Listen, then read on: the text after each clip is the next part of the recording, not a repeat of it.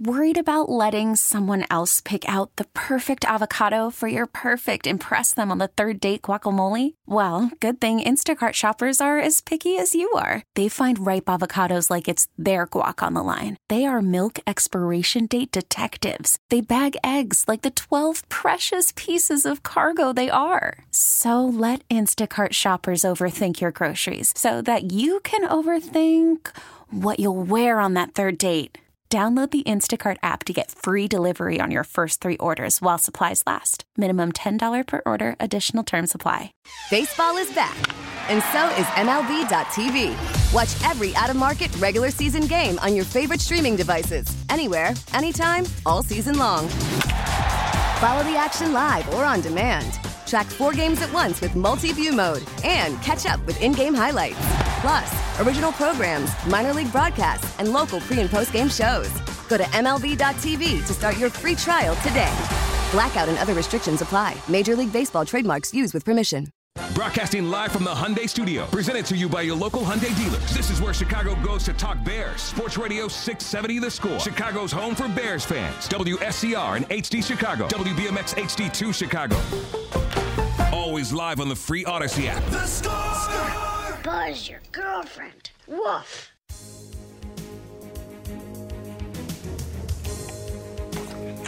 Welcome and welcome back. Steve Rosenbloom with you. Saturday Suckage and Awake and Bake Club both have gotten a workout today. And I want to thank the A15 texture. You're the man, and your table is ready, Rosie. Signed Brian, a teacher.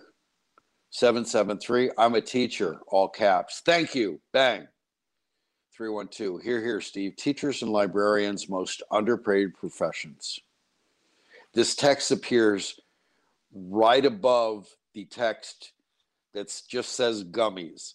So, welcome to the show. That's that's how this show reads. Smoke weed every day. Yeah, right. If you're a teacher, you got to get through it. There was, a, I just, I, I have the greatest regard for teachers. I would, I think, my experience in life, I have something to offer in a particular part of storytelling, in a particular part of writing, telling a story, storytelling, and the the way teachers have to deal with the variety of people, variety of kids, the, the variety of attention spans, the variety of motivation.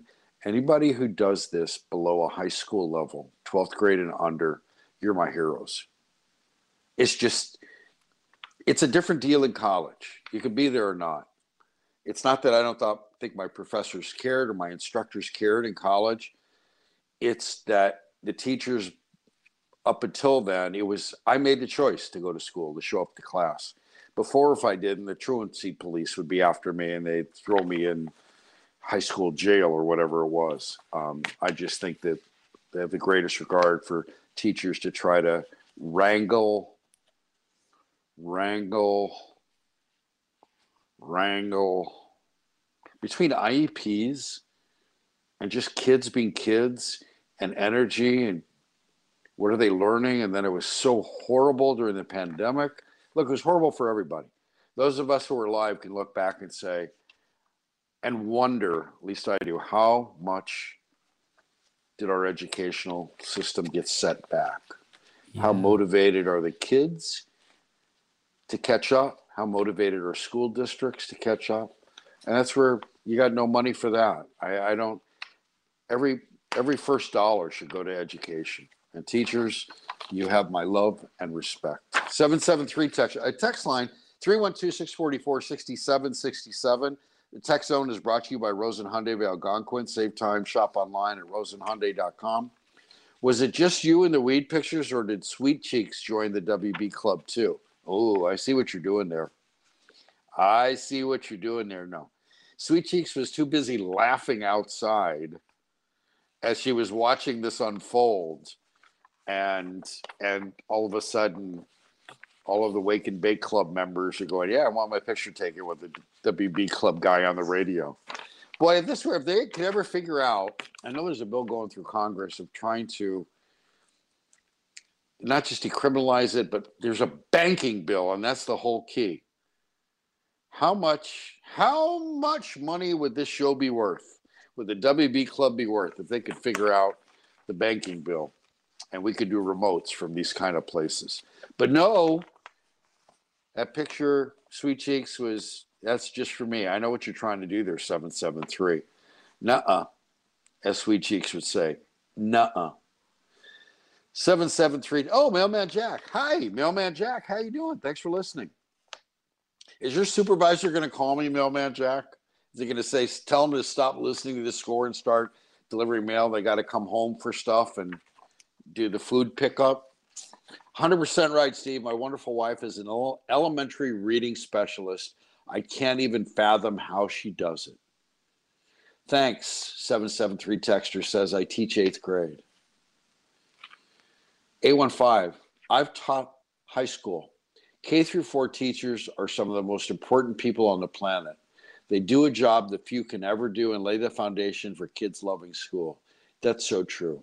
That's so true. We love you, teachers. Um, I want to love the Bulls. We're going to talk to Rob Schaefer uh, in about 15 minutes, NBC Sports Chicago. He and K.C. Johnson do a wonderful job reporting on the Bulls, such as it can be done. Tonight is game night from the United Center.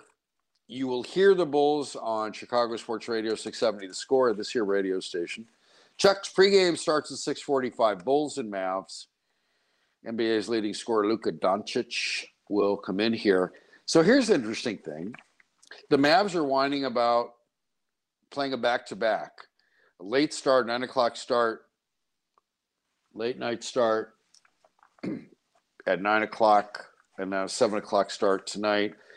The Mavs lost to Milwaukee 106 105. They missed 14 free throws, and there'll be even more tired. I'm sure the teachers will correct me with my speakish. So the Bulls will play. They got a complete game from their big three all the guys did everything, including the fourth quarter. And like for the last eight minutes, it was all them. It was basically DeRozan and LaVine. Vooch was there. They delivered. They won. They beat a team without Bradley Beal, a Washington Wizards team that actually is ahead of them in this kind of stuff. And that's great. Thank God the Mavericks don't have Bradley Beal, so they're. I mean, the Bulls they're they suck at threes. They suck at ball security.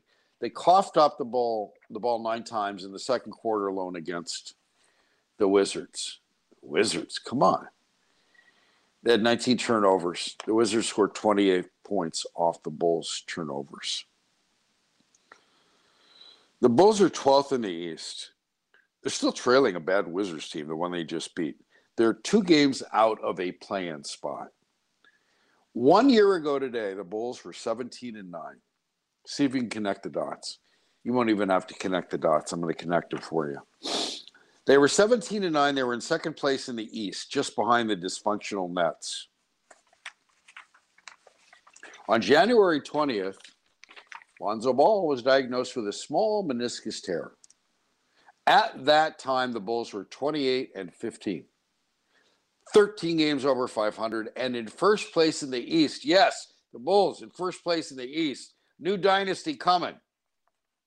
Now, 11 months or so, and a combination of 85 surgeries and updates and non updates and bad lineups and awful explanations and excuses and draft choices who can't shoot or won't shoot and a fourth quarter benching of a $215 million player and sucky first quarters, the Bulls are 12th in the East.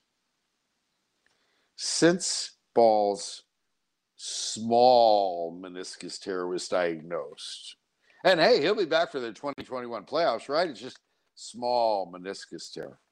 Since then, the Bulls have gone 28 and 35, end of last season, right into this season seven games under 500. That's 20 games worse without Lonzo Ball, without one player. Ladies and gentlemen, your MVP, your Bulls MVP, till further na- notice, is Lonzo Ball. That's just the way it works. That's one guy. You're not paying him 215 million. The guy you're paying 215 million, he hasn't gotten you over 500. Wait, do we have a breaking? Do we need the breaking phone call sounder, Sean Sears? Is that what's? Oh my God! We have a caller, Rosie. glorious day to ring in the holiday season. Well, share with us who's here with us, Sean We have Ray. He's in Orland Park, and he's actually a teacher. Oh, Ray, we love teachers. Thanks for coming on. How are you, Ray? I'm good. Thank you, Steve. Yeah, I, I got to say, during the pandemic, it was quite a to do, uh, kind of teaching in person, also having remote children online, trying to balance that. I kind of felt like a game show host at times. Like, all right, my at home players, what do you think the answer is? So that was quite an interesting time. And the My respect level at-home definitely. players. My Yes, at-home, at-home players. players. Yes. yeah, but I got to incorporate them in the show, so I got to you know see what they can know. Uh, but yeah, the respect level has definitely dropped since uh, since the pandemic. Uh, the the aptitude for just the desire, I guess, you know, focus on the family is nice, but when kids go to Jamaica twice a year, it's really hard to keep them keep them on task. You know, when it's focused on the family all the time. Uh, but thank you for your love. I appreciate it. Uh, I did have a Bears question. Also, you know, a sports fan on top of being a teacher. Um, do we want we want the roster turnover? You talked about it. You know, even the, even the, you even talk about the Bulls. They turn the roster over too.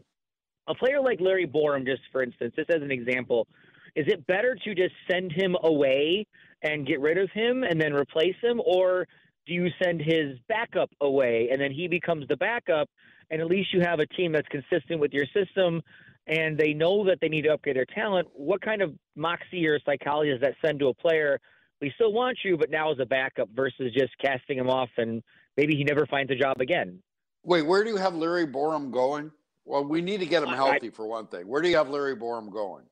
I don't know, just Indianapolis, uh, uh, the the the who the the the Texans, just I'm just any team really, just like uh, who picked up um, one of our linemen um, recently, uh, the Well, seventh round pick, his Washington. Yeah, they they picked up our our uh, I can't names escape me, but I'm I was shocked he found Leno Charles Leno. Yeah, I was shocked he found another team. Someone will want linemen, but is it better for someone like Larry Borom to be a backup tackle and just kind of be in the rotation, or is it better just to say you're you're not our star anymore, so we're letting you go? What do you think is the better approach? Who's starting in place of him? Well, if you draft somebody or sign somebody, this mysterious new upgrade of talent that we're hoping Oh. Ryan Poles can pull off. You know, just I'm just using him as an example. Okay, well, I all right. So I got, I, I understand, I understand what you're saying, Brian. I, I don't know that he he's necessarily the best example because the greatest, the greatest need is the defensive line. They're just awful. They're they're they cannot cannot rush the passer, and they cannot get pressure up the middle. They're I mean they really can't do much. And and you look at the time that Aaron Rodgers had, and he was talking about he could get out of the pocket and the secondary was doing such a good job. That's what kept the Bears in the game. Certainly not the pass rush or the pressure or anything else they were doing. So that's the place to start. As far as the offensive line, you put guys in position, earn the position or not, and that's the way it's going to go. Whatever Larry, I, I don't know if they've made a decision. Brian Poles, former offensive lineman, maybe has made a decision on Larry Borom, maybe not. I don't know where they're they are with that. I don't know that we should know. They'll just keep that their their leverage is maintained in a lot of areas by keeping their mouths shut. And their actions will tell you what they really think of Larry Borom. Their actions will tell you what they think of everybody. But I don't I don't think the the offensive line has gotten had its issues and still does. Justin Fields deodorizes a lot of them. And and they could use upgrades, but there are other places that have much more of a screaming need, and that would be the defensive line for starters. Plus, that's another thing. If you're trying to evaluate, I know they don't hit anymore.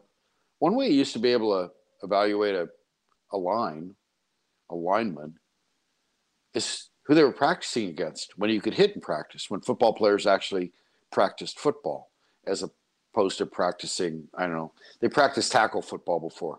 Now it's flag and it's two hand touch below the waist, and it's not really football. An offensive lineman cannot get better if they can't engage. And defensive linemen aren't going to get better if they can't be hit and blocked and develop moves. And when you are in this kind of whatever level, whatever number level of hell this is, the Bears are there. Their offensive linemen are not going to get better playing against worse defensive linemen. And the Bears' defensive linemen are worse than their offensive linemen, I think. I, you know what? You could, t- Tom Thayer should answer the question. Jay Hilgenberg, a guest on this show, he's part of the WBBM uh, Bears broadcasts, could answer the question. Tom Thayer, part of the WBBM broadcast, and score score regular Mully and Haw. You know, it's a question to ask what they think the Bears' offense and defense, what those lines are missing by not being able to practice football. Right now, they're practicing ballet. That's all they're doing. You might as well go to a ballroom. You can dress up in football clothes. You can dress up in a football costume and go to a ballroom. That's all you're doing. You're not practicing football, not the way defensive linemen and offensive linemen need to practice it. They need to hit. So if you were to ask Hilgi, Thayer, all right, you guys are facing Hampton, McMichael, Fridge, and oh my God, those those outside linebackers, Mama's Boy Otis and Wilber Marshall, and now you're now what are you dealing with? How did that make you better? It had to make them better. This was a Bears offensive line that led the league in time of possession and rushing. Like five straight years, they made that defense better by giving them time off. They could eat up the clock and the defense could sit down. And when Hampton and McMichael came on the field, they were going to eat, baby. They were going to eat. They practiced. When you played for Ditka, you practiced. You you had contact. They don't do that anymore. You had contact and you got better back then. I'm not trying to sound like an old fogey. I'm simply talking about how would you practice now to make guys better? And if your offensive line is bad and your defensive line is worse, nobody's getting better and you're not practicing football. You might be able to do something at the bar. You might have that do a plie or a rond de jambe, but you're not getting better at football. Bears defensive line is not getting better at football. Bears offensive line needs to be bailed out by Justin Fields because they don't get to practice football anymore. All right, screed over, rant over. But I would love to have Thayer or Hilgenberg talk about it. I they'll tell they I swear to God they must be able they would be lying if they don't tell you they got better going against Hampton and McMichael. They would have to have gotten better. It's the advantage of having those kind of guys, Hall of Famer. Maybe Mongo should be in the Hall of Fame too. You have to get better when you're playing against those guys, or you don't survive practice. I'm not even talking the Oklahoma drill. We're just talking playing football, not practicing dance steps. I'm Steve Rosenbloom. This is Saturday Suckage. We will take a break and we'll come back and talk some Bulls. They're going to face the NBA's leading scorer, this team that doesn't really like guarding anybody. Oh boy. We'll talk with Rob Schaefer, NBC Sports Chicago, about these Bulls. Can they start? Can they finish? Either way, it'll be here on the score tonight. I'm Steve Rosenbloom, Chicago Sports Radio 6. Call from mom. Answer it. Call silenced. Instacart knows nothing gets between you and the game. That's why they make ordering from your couch easy. Stock up today and get all your groceries for the week delivered in as fast as 30 minutes without missing a minute of the game. You have 47 new voicemails. Download the app to get free delivery on your first three orders while supplies last. Minimum $10 per order. Additional terms apply. Selling a little or a lot?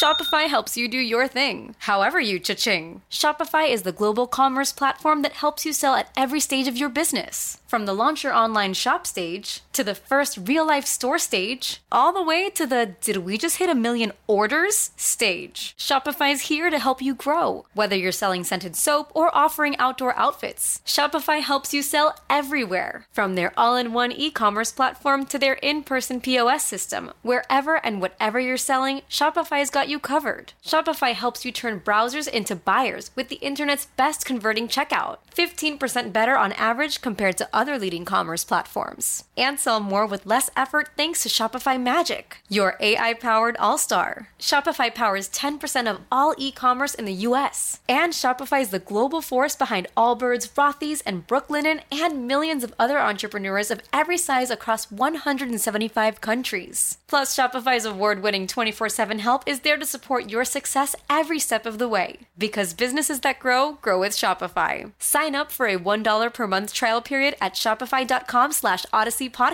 all lowercase. Go to shopify.com slash audacy podcast now to grow your business, no matter what stage you're in. Shopify.com slash audacy podcast. We get it. Attention spans just aren't what they used to be heads in social media and eyes on Netflix. But what do people do with their ears? Well, for one, they're listening to audio. Americans spend 4.4 hours with audio every day. Oh, and you want the proof? Well, you just sat through this ad that's now approaching 30 seconds. What could you say to a potential customer in 30 seconds? Let Audacy put together a media plan tailor made for your unique marketing needs. Advertise with Audacy. Visit ads.audacy.com. 70 the score. It's Saturday Suckage on 670 the score in Audacy Station. 129 left Kuzma, sideline left and play to Porzingis. No good. Hit back rim. Ball game over. Bulls win. Bulls win. Bulls win. Let's dance. 115, 111 Bulls. that is the inimitable, but often imitated Chuck Swirsky. Bulls win. Bulls beat the Wizards, and they move on in the schedule. And that's what we're going to talk about now. But first, we have a bit of breaking news. Breaking news on the score is brought to you by the Beat the Streak podcast. Get an inside edge on how to win the $5.6 million prize every day this season. Listen on Audacy or wherever you get your podcasts. Breaking news is that Luka Doncic, the NBA's leading scorer, will not play. He will miss tonight's game in Chicago against the Bulls. I'm reading that from the NBC Sports Chicago website, written by my next guest, Rob Schaefer. Rob, the Bulls could win because the, the, the Mavericks won't have the NBA's leading scorer, nor will they have Bradley Beal, and they're really good against teams that don't have Bradley Beal.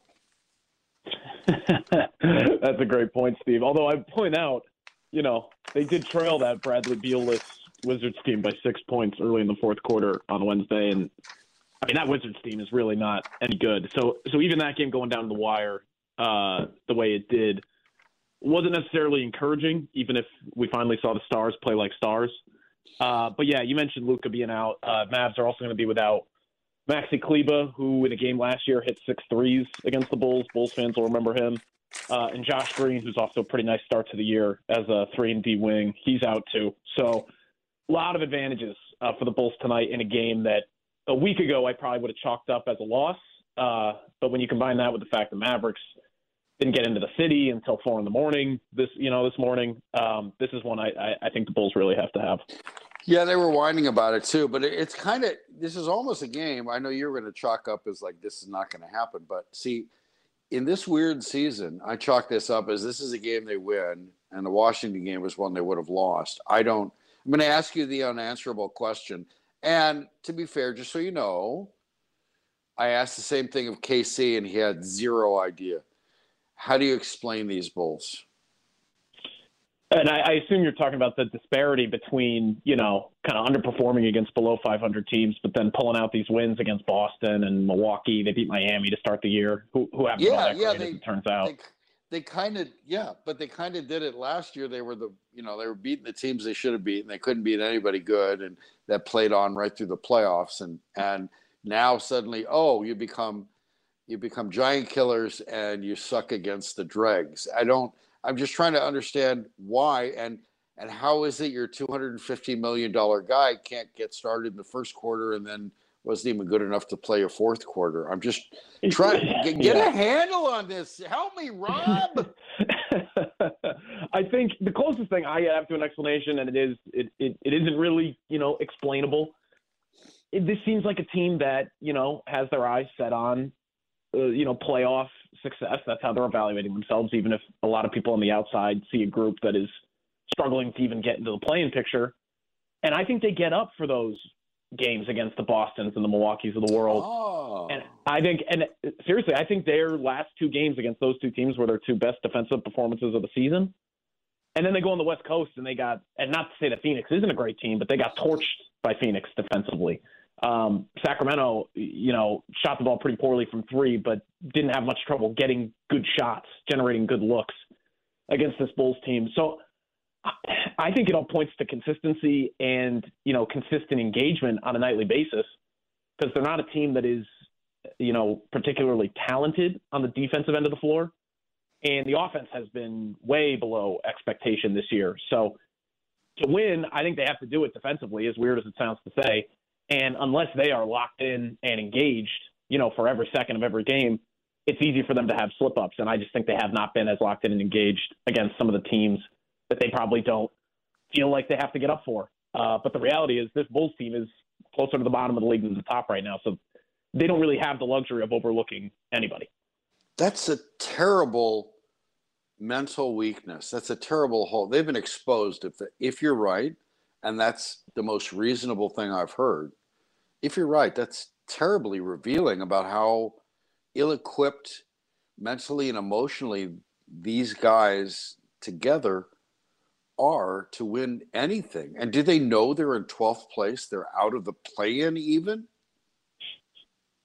Yeah, I mean, I think I think the common thing there would be to say that it's early. Uh, you know, if you were being an optimist about it, but I mean, I you know, I'm not even the only one that's really alluded to stuff like energy, uh, you know, engagement level being a uh, being an issue. I mean, Billy has talked about that. I, I you know, the Denver game uh, at home where uh, si- similarly, you know, Denver wasn't as shorthanded as Dallas is tonight, but they were coming off, you know, a pretty brutal schedule stretch. I think they were at the end of a six or seven game road trip, and the Bulls were off two off nights, and Denver ran them out of their own gym. So, and and Billy after that game was was pretty hard on, on his guys in terms of bringing the right level of energy. This has really been a problem. I knew it was a problem after the All Star break last year.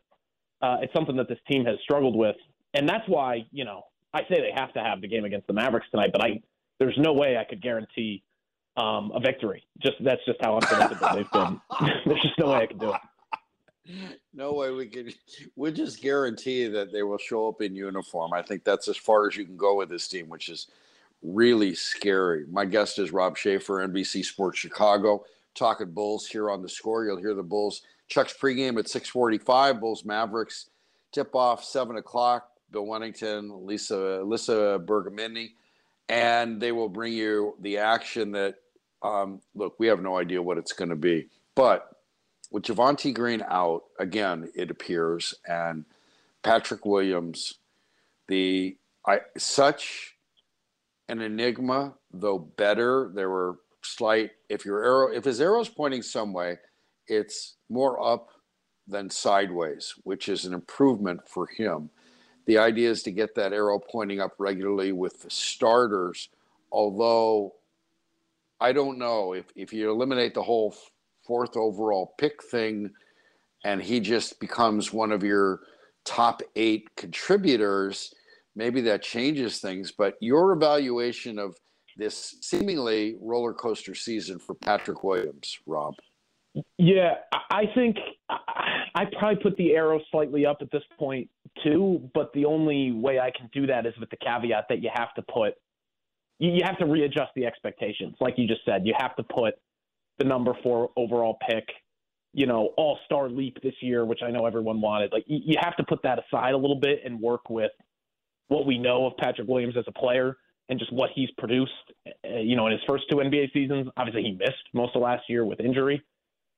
Like and and and then the first five games of this season, I mean, he obviously had been starting until uh, Billy shook up the starting lineup. Now Javonte's been hurt a few games. Yeah. Um, so he's been he's still been with the starters, but he started the year not just you know playing passively offensively, which I know is what drives most people crazy. He also wasn't playing with, uh, you know, from my seat, and I know a lot of other people's seats, particularly energetically defensively, which to me, I, I care less about scoring outputs, shot attempts with him than being a, a, you know a help side rim protector, being disruptive, being in passing lanes, guarding opponents' best players. Like to me, that's the way that he contributes most immediately to this team because uh, he's still kind of an unpolished offensive player. Um, I think he's been much better on that end of the floor since the first week or two of the season. So that's why I'd put you know his arrow up a little bit. He's rebounding a little bit better. He's blocking shots a little bit better. Um, he's been individually defending some wings a little bit better. But I think it is telling at the same time that he just has not necessarily been a good fit, along with Ayo Dosunmu. They just have not been a good fit next to LaVine, DeRozan, and Vucevic to the point that Billy thought that he had to change the starting lineup entirely. Uh, now, the way Billy will spin that, he says, you know, putting Caruso and Javonte Green whenever he's healthy with the stars, you know, he wants to see what that looks like. He also says he thinks that putting Ayo and Patrick with the second unit could give them a little bit more reign to be aggressive offensively because you're not playing alongside as ball dominant of players. So we'll see if that'll unlock something for them. It's just again, you have to put aside the All Star expectations at least for now, and just kind of deal with Patrick Williams as we as we know him. Uh, and by those standards, I think Arrow is slightly up, and we'll see if he's able to build on it. Rob Schaefer, NBC Sports Chicago, is my guest. We're talking Bulls here on the score. The I went, I read ran the numbers on Lonzo Ball. And when he got hurt, they were 28 and 15, 13 games over 500. They were in first place in the East last year. So it's mm-hmm. about 11 months since then. And there have been any number of surgeries, updates, non non updates, bad lineups, awful explanations, draft choices who can't shoot or won't shoot, fourth quarter benchings, bad starts. The Bulls are 12th since then. They're 20 games worse. They've gone. They've they've they're 20 games below since Lonzo Ball left. Now, are they getting bad information on bad medical information? Is there I don't know what's to be known there. Are they are the Bulls front office personnel to be blamed for not making this a better team and expecting this to be long as long as it has? Is the coach at fault or the players at fault? for not adjusting because this guy is your MVP. This guy's your NBA MVP for what he's done to a team that was in first place a year ago and now is in 12th place in the East. Who, where would you, I don't know, assign fault, assign blame? Where, where was the big mistake made? Yeah, I, it's it's hard to pick. It's hard to pick one. I'll, I'll, run down, you know, just kind of what I was thinking as you were running through a lot of that. Okay. Um, you know, chronology there. I think the front office, in a weird way, there's two sides of the coin. I think you you, you give them some credit initially for finding this player who, when he was healthy, was so integral to what the Bulls were doing when they were when they were good. You know, high volume, elite three point shooter on a team that, you know, as we found out, doesn't have a lot of three point shooting and was really as, as a point guard was the anchor of their defense, which which is pretty remarkable when you consider what a traditionally a defensive anchor looks like. Him and Caruso were really key to, you know, forcing turnovers, allowing the Bulls to play, you know, a, a conservative scheme that helps Nikola Vucevic, but also wreaking havoc and getting out in transition. Um, you know, a subtle number, but their their transition efficiency really cratered last season when when Lonzo was out, and that's no surprise. On the other hand, you could say the front office misevaluated his injury history. And this is a guy who had durability concerns. He had an MCL surgery uh, or a meniscus surgery, you know, when he was with the Lakers uh, on, uh, you know, on his, you know, the team that drafted him. Gets traded to the Pelicans, and then the Pelicans, you know, a team who really maximized him. I mean, they remade his jump shot. He he was a he was a pretty good player for them.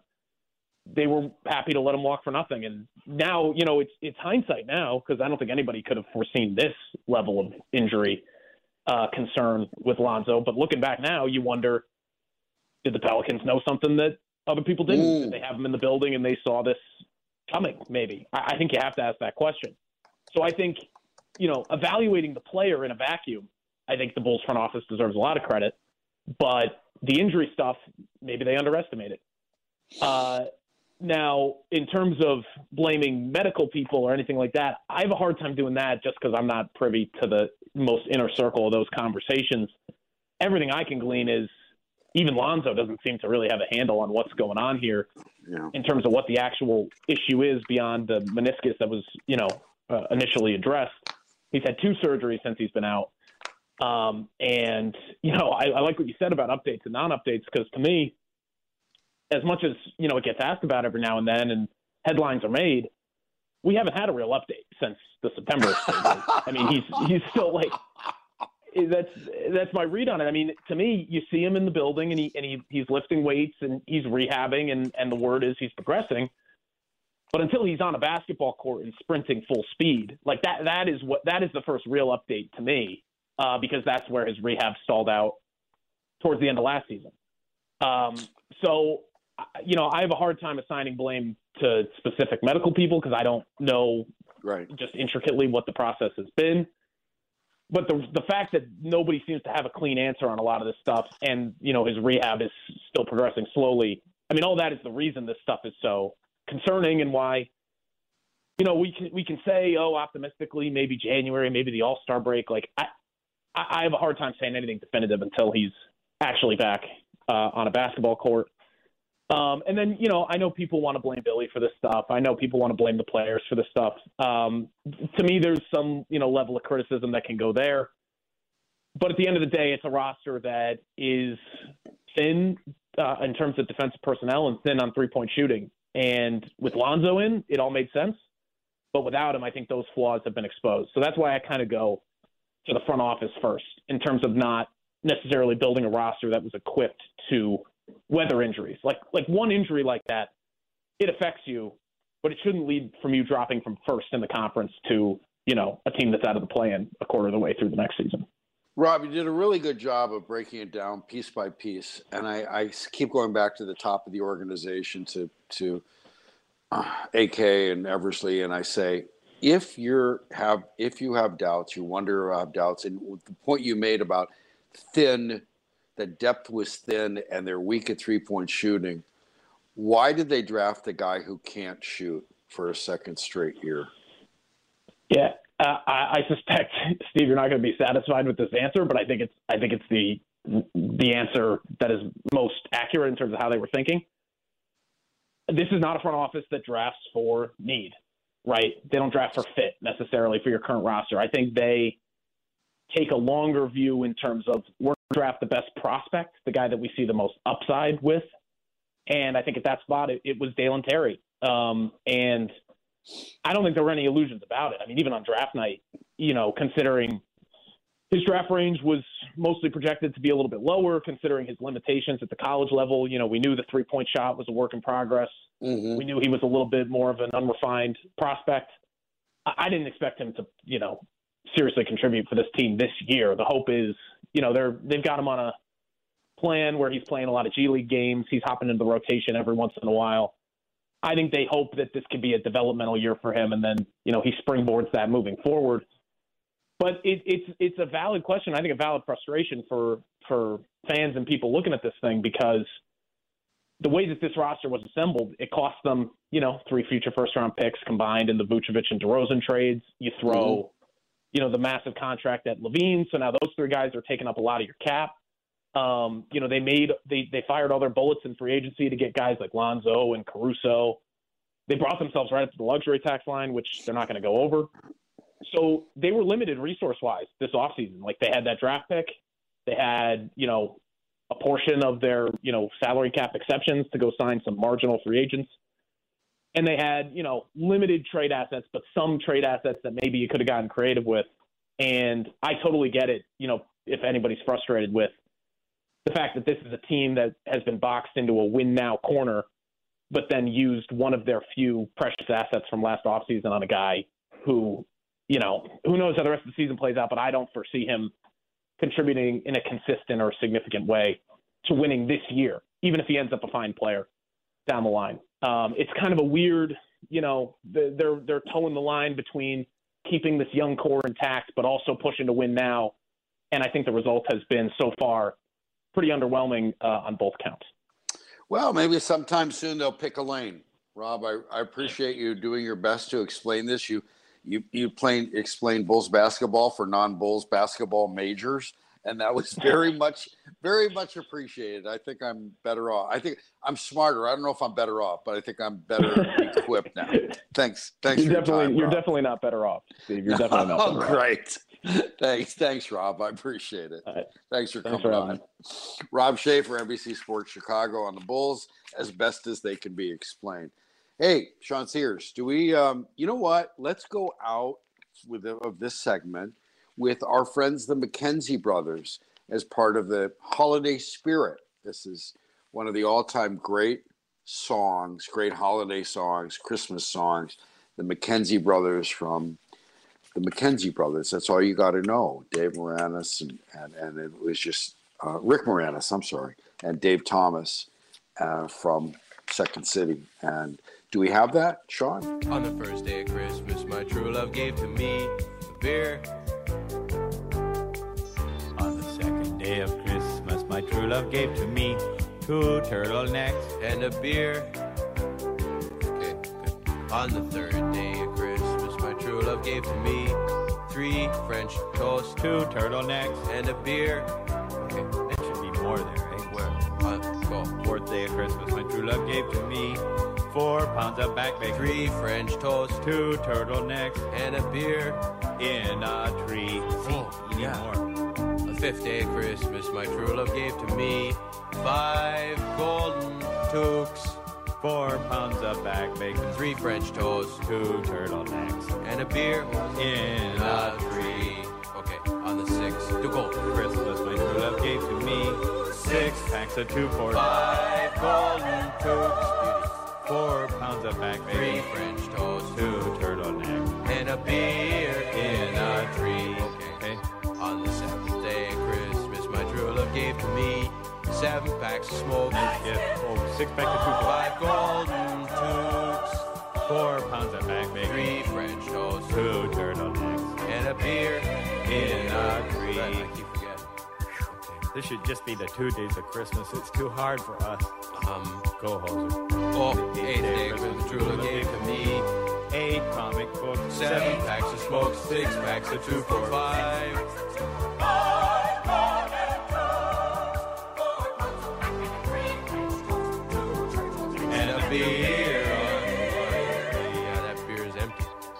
Okay, date uh, 12. Good day, and welcome to day 12. Yeah. Golden tooth. Four pounds of bacon, three French toast, two turtlenecks, and a beer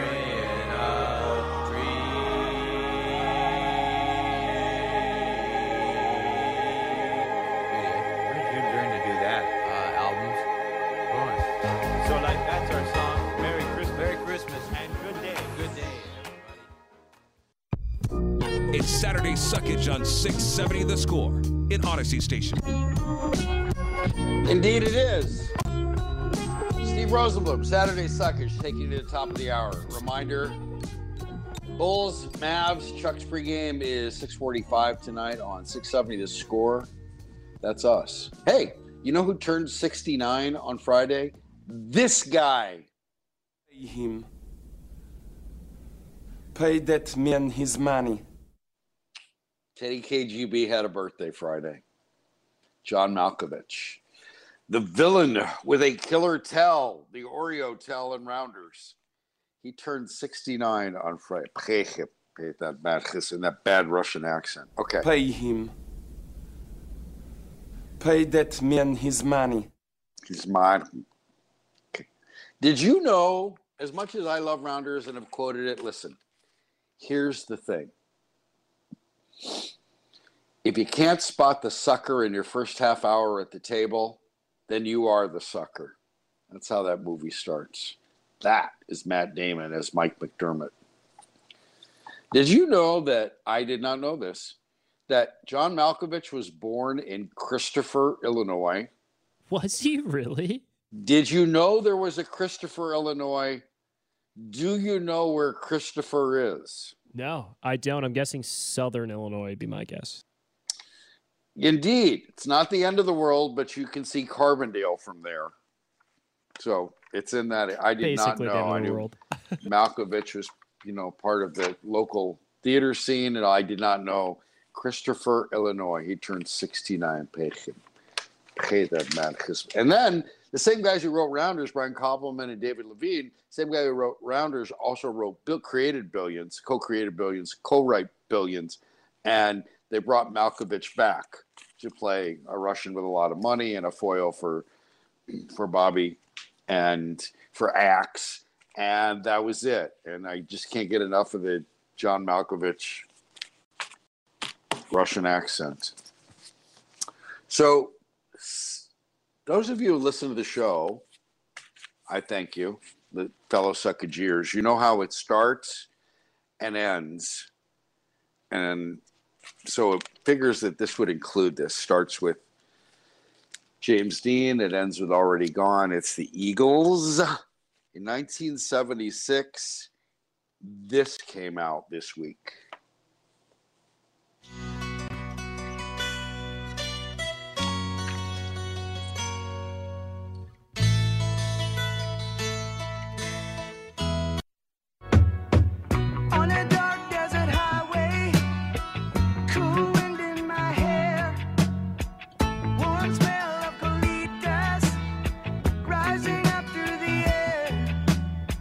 Melophylitis, here we go. We bring in Saturday Suckage and the WB Club. The smell of Politas, the Eagles. It's all right there for you.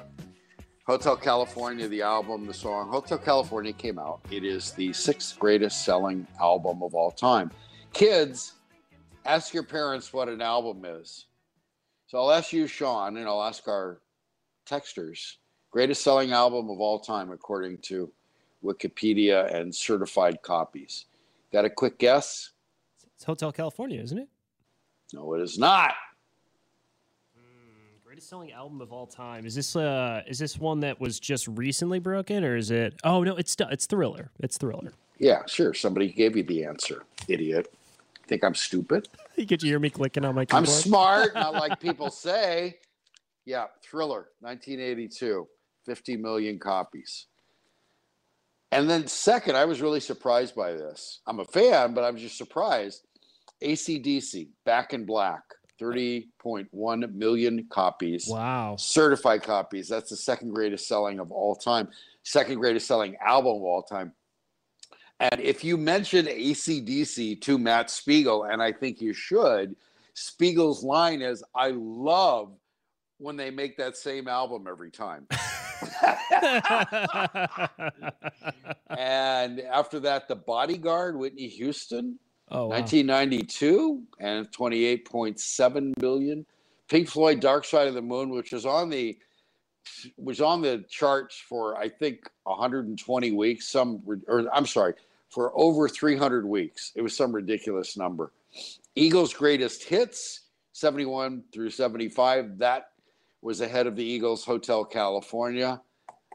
And behind them Shania Twain, Come On Over. Ooh, feel like a woman.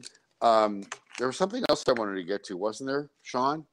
Did I? Did I want to get to? What didn't I mention? I- what I- didn't I do? There was something else. I feel like you got it all. We got a, No. we got a couple other songs. No. Oh, I know what it was. I want to go to the texts. Yeah, I know the dude hates the Eagles 219. That's the only bad part of the Big Lebowski. In fact, in fact, Jeff Bridges tells the story that he did the movie and he was friends with Glenn Frey. And he said it was an uncomfortable moment when they met after the movie. Oh my God. uncomfortable moment. So I wanted I want to share this. Uh, we were talking about teachers, or I was talking about teachers earlier. 708, 20 year special education teacher in South Burbs here. Thanks, Rosie.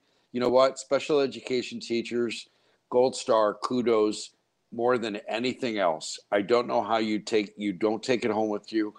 I I thank you. You have all my respect for what you do. The most difficult thing in the job in the world is being a teacher. And somebody put it right here. 847 Texas. I taught elementary school.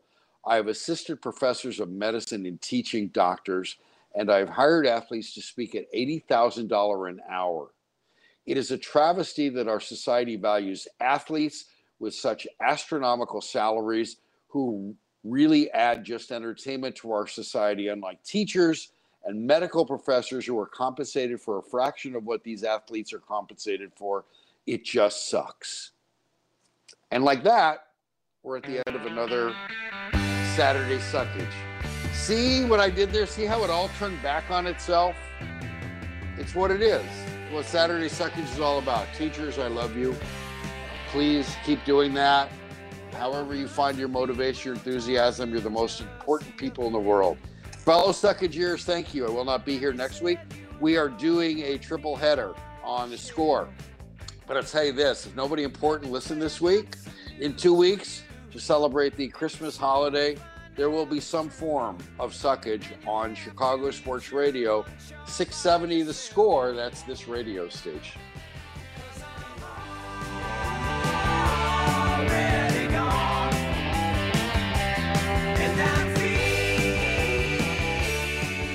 It wouldn't have been possible if we weren't here to be told how much we suck. So kudos to you guys for sucking as bad as we do. Yes. Wait, a minute, Mr. Postman. Wait, wait. Oh, yeah. That's it.